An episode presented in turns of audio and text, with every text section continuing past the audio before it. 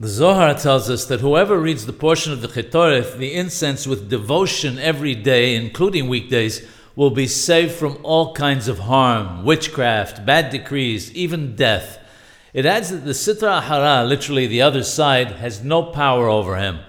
It adds that Rabbi Shimon stated that if people knew how precious the service of the Chetoreth is to God, they would take every word of it and make crowns of the words for their heads, like a crown of gold.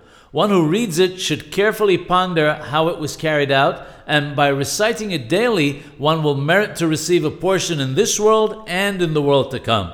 When reading it daily, one reads it three times a day. It's read once in the beginning of Shahrit, once at the end, and once before Minha.